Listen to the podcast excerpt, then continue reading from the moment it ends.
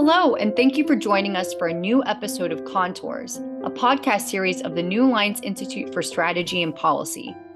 Today, we are sitting down with Ambassador Gordon Gray and Miss Alice Hickson to discuss recent threats to Tunisian democracy and stability and a spiraling displacement crisis that raises important questions about human security in the country.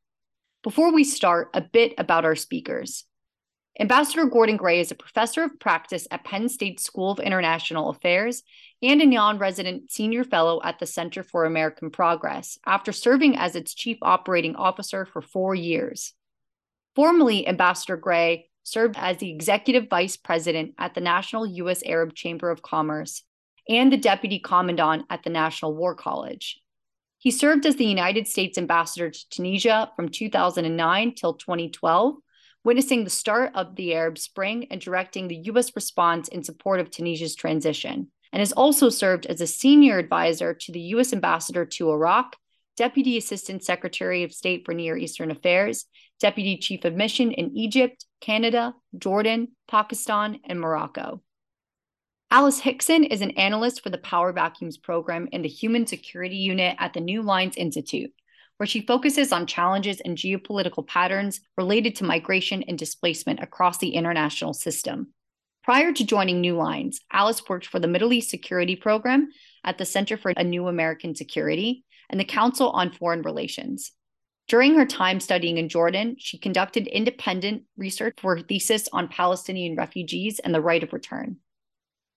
I'm going to start with the first question. Now, Ambassador Gray, I want to talk about Tunisia's legacy, especially with how it's been widely recognized as the birthplace of the Arab Spring and one of the few countries to topple authoritarian leaders following a wave of protests throughout the region. And it's been recognized as this model of a successful democracy in the Middle East and North Africa. Yet, President Saied's consolidation of power, embrace of autocratic measures imposed last summer, have threatened this model and its story as a success for democracy.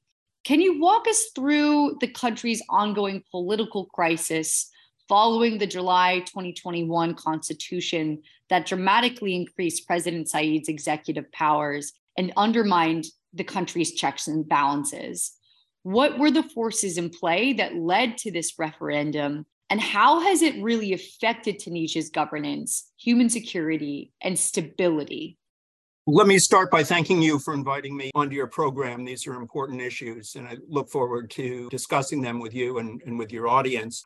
I'd like to start a bit earlier, if I may and go back to the years just following the massive protests in 2011 that led President Ben Ali to flee the country. And following his departure, the political class in Tunisia grappled with two major issues.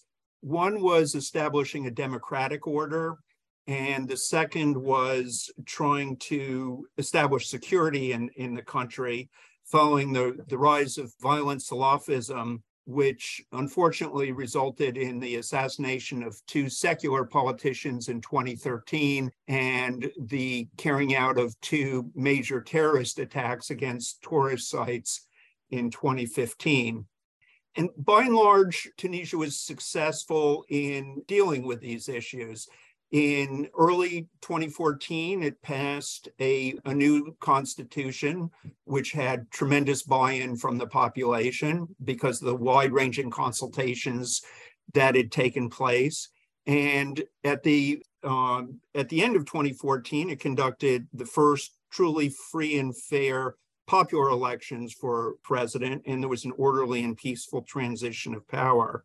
And similarly, the security situation improved as well, both because of greater Tunisian political will on the issue and also in no small part due to US security assistance.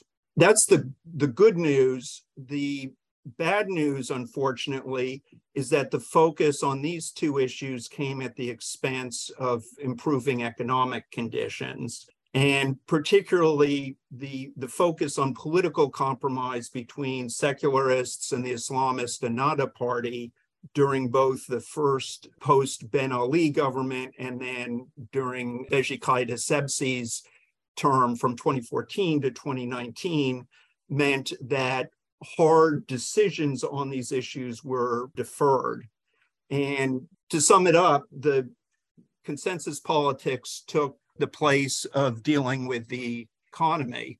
So, fast forwarding to 2019, uh, Kais Saied, who is not an especially well known constitutional law professor, rode a wave of disenchantment with establishment politics, with parliamentary gridlock, and with the deteriorating economy. His ascetic image appealed to voters, and he won the second round of balloting for president in 2019 very decisively with about three quarters of the vote. During his first two year, well, first year and a half in office, the gridlock continued. There was a sense of drift in the country. And so on July 25th, 2021, he invoked Article 80 of the previous Constitution, which allowed the president to suspend Parliament in if the nation faced imminent danger. And imminent danger was the phrase used. The constitutionality of that move is pretty debatable. Uh, it's hard to argue there was an imminent danger, but keeping the parliament suspended, then dissolving it, plus the subsequent actions were clearly unconstitutional. And those steps included consolidating power in the presidency by shutting down the Anti Corruption Commission, shutting down the Supreme Judicial Council, putting his own people into the so-called independent electoral commission and ramming through the new constitution with very little consultation and very little explanation. The final draft was released about three weeks before constitutional vote took place on July 25th, 2022 and only 28% of the, the registered voters uh, participated in the referendum and partly because of an opposition boycott and partly because of voter apathy. As you can imagine, the bottom line is that the Tunisians are more interested in improving the economy than they are in a new constitution. And if President Saied has an economic vision, he's so far kept it to himself. But meanwhile, the problems continue to mount, inflate the economic problems in particular. Inflation on an annual basis reached 9.2% last month. Food prices, also on an annual basis, are going up 12.5%. Food shortages continue to plague the country. A lot of supermarket shelves are bare now. Other problems exist too high unemployment, and particularly among the youth, where it approaches 40% the rising inflation that I meant, but also the unstable political environment. I wish I could paint a prettier picture, but unfortunately, that describes some of the, the pain that the average Tunisian citizen is going through. Absolutely. Thank you so much, Ambassador Gray. I think that this was a really great outline of that economic conundrum. And then, of course, like you mentioned, unemployment it's pretty unbelievable. 40% nearly 40% unemployment rates. And of course this has affected the basic provision of services and, and conditions in tunisia. And alice I, would like to shift to you and, and ask a question how this of course relates to the oncoming migration crisis. Tunisia's crisis of course does not exist within a vacuum and as these rising conditions of insecurity, as they could affect dangerous and unregulated migration across the Mediterranean, you've been watching this nexus. And Tunisia has been traditionally a transit country for high rates of emigration for refugees and asylum seekers from other countries across Africa, like Algeria, Libya, and others. Can you walk us through how these recent decisions by President Saied have changed conditions in Tunisia for refugees and asylum seekers and how this may have affected the major spike in migration patterns. Yes, thank you, Caroline. So, like you mentioned, Tunisia is a major transit country for migration, and this can be linked to regional security threats associated with other transit routes in North African countries, especially Libya. So, five years ago, the EU signed a deal with Libya to reduce the number of arrivals to Europe. And since then, over 82,000 people have been intercepted by the Libyan Coast Guard So, due to the risks associated with these transit routes across the Mediterranean, this means an inflow of refugees and asylum seekers from Libya and sub Saharan Africa intending to embark to Europe are funneled through Tunisia in order to do so. So, you already have a high number of migrants, refugees, asylum seekers in Tunisia. Saied's recent decisions and polit- political and economic crisis that ensued have further fueled an exodus, particularly of youth, fleeing to Europe due to this inflation, which is at its highest in three decades, and youth unemployment, which Ambassador Gray mentioned is nearly at 40%. So this is all push factors for youth and refugees and asylum seekers in general to want to leave Tunisia. To this year to date, at least 45,000 Tunisians have tried to or succeeded in crossing the Mediterranean by boat. And just to put that into context, that compares with a total of 36,000 uh, just over 36,000 in 2011 in the aftermath of the Arab Spring uprising. But even prior to Saied's actions in July 2021, between 2020 and 2021, conditions in Tunisia had worsened, causing migration from and through Tunisia to rise to these levels that haven't been seen since the months following the Arab Spring.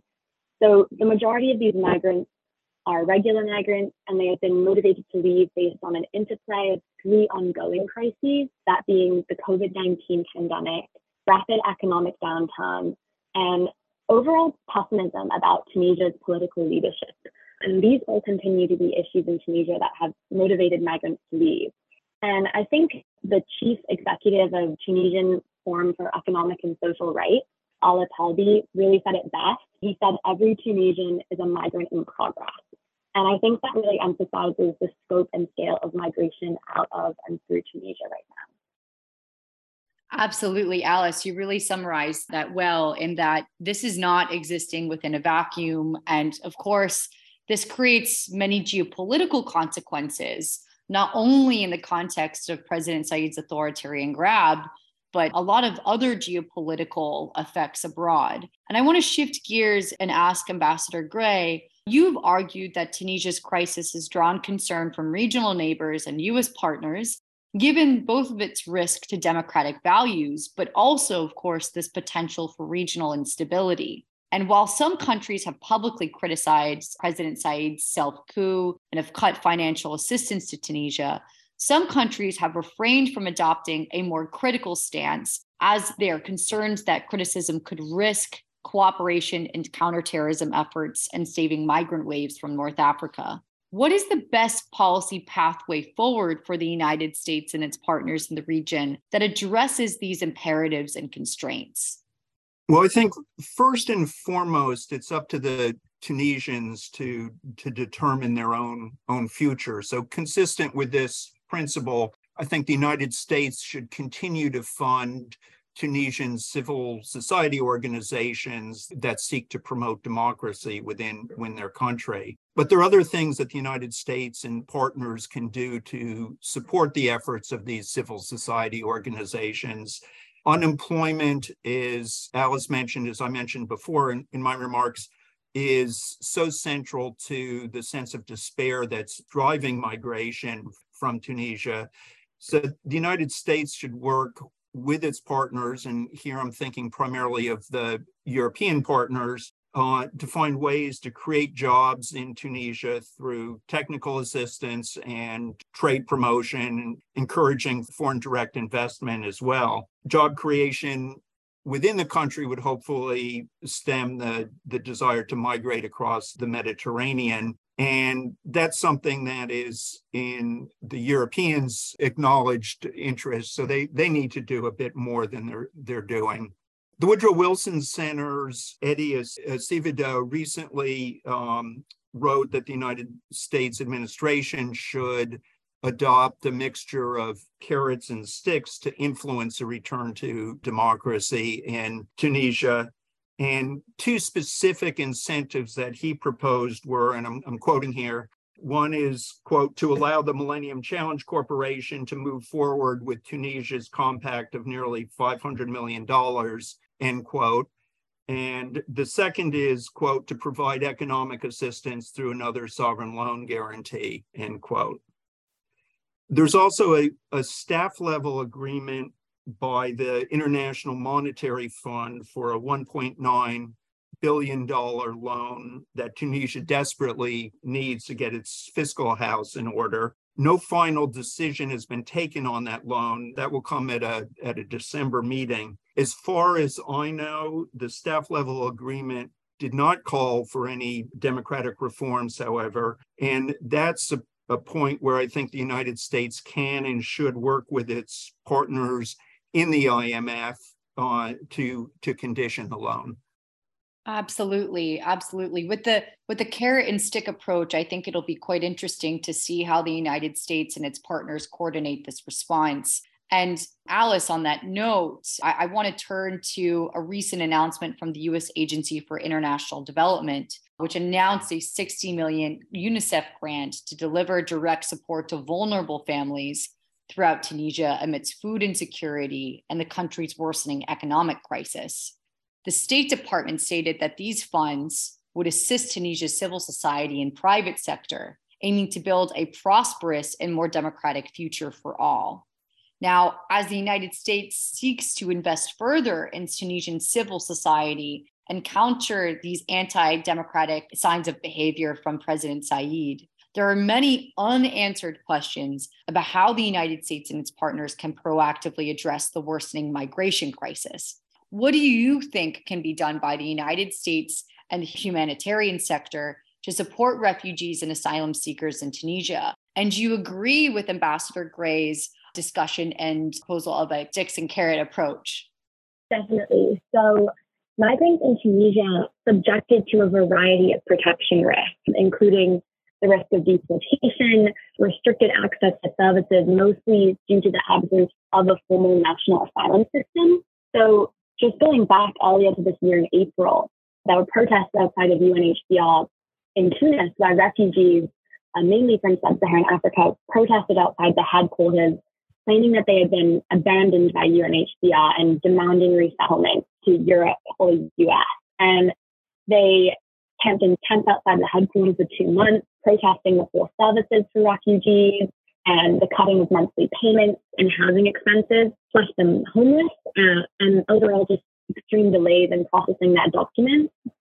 And I think to address these issues and the protection risks of migrants in Tunisia that the migrants in Tunisia face, the United States should continue to support Tunisia, uh, like Ambassador Gray said, as it lays the foundation for political stability um, and especially with the efforts to strengthen the civil society. In particular, I think empowering youth, as this is the main demographic to leave due to the high levels of youth unemployment. So being able to support economic reform and create jobs is very critical. So yes, I agree definitely the with the Gray. And in terms of the humanitarian space, most of the refugees and asylum seekers stuck in Tunisia are from Sudan, Mali, Somalia, Chad, Ethiopia, following failed attempts to migrate from Libya via the Mediterranean Sea, as I mentioned.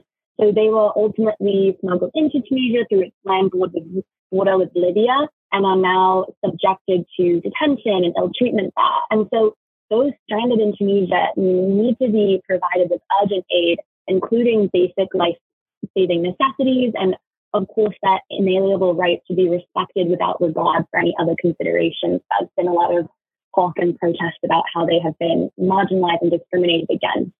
And also because many of these refugees have faced very traumatic journeys on their way to Tunisia, a scale up of mental health services in Tunisia is definitely necessary. And the US and the humanitarian space should really try and support this through more inclusive policies that allow refugees to access the health system and also you know, the labor market and pathways to legal residency, for instance. Thank you, Alice. Absolutely. And this was a very in depth policy proposal that you, I think you just outlined with mental health services and other financial assistance. And I want to shift gears and ask Ambassador Gray. You recently argued in an article for the National Interest that cutting off aid to Tunisia, while some might find it emotionally gratifying, may not induce a change in President Saied's authoritarian behavior. And you walked us through this a bit with your previous answer, but I want to ask what specific tools, tactics, mechanisms can the United States wield? What does it have at its disposal to use in Tunisia? And how should it coordinate with its partners abroad to achieve these aims? Well, I think first, on a bilateral basis, the United States should focus on continuing security assistance, continuing support for Tunisian civil society organizations, as I had, had, mentioned before, and also on job creation we can't do this alone. However, and neither can the, the Tunisian people.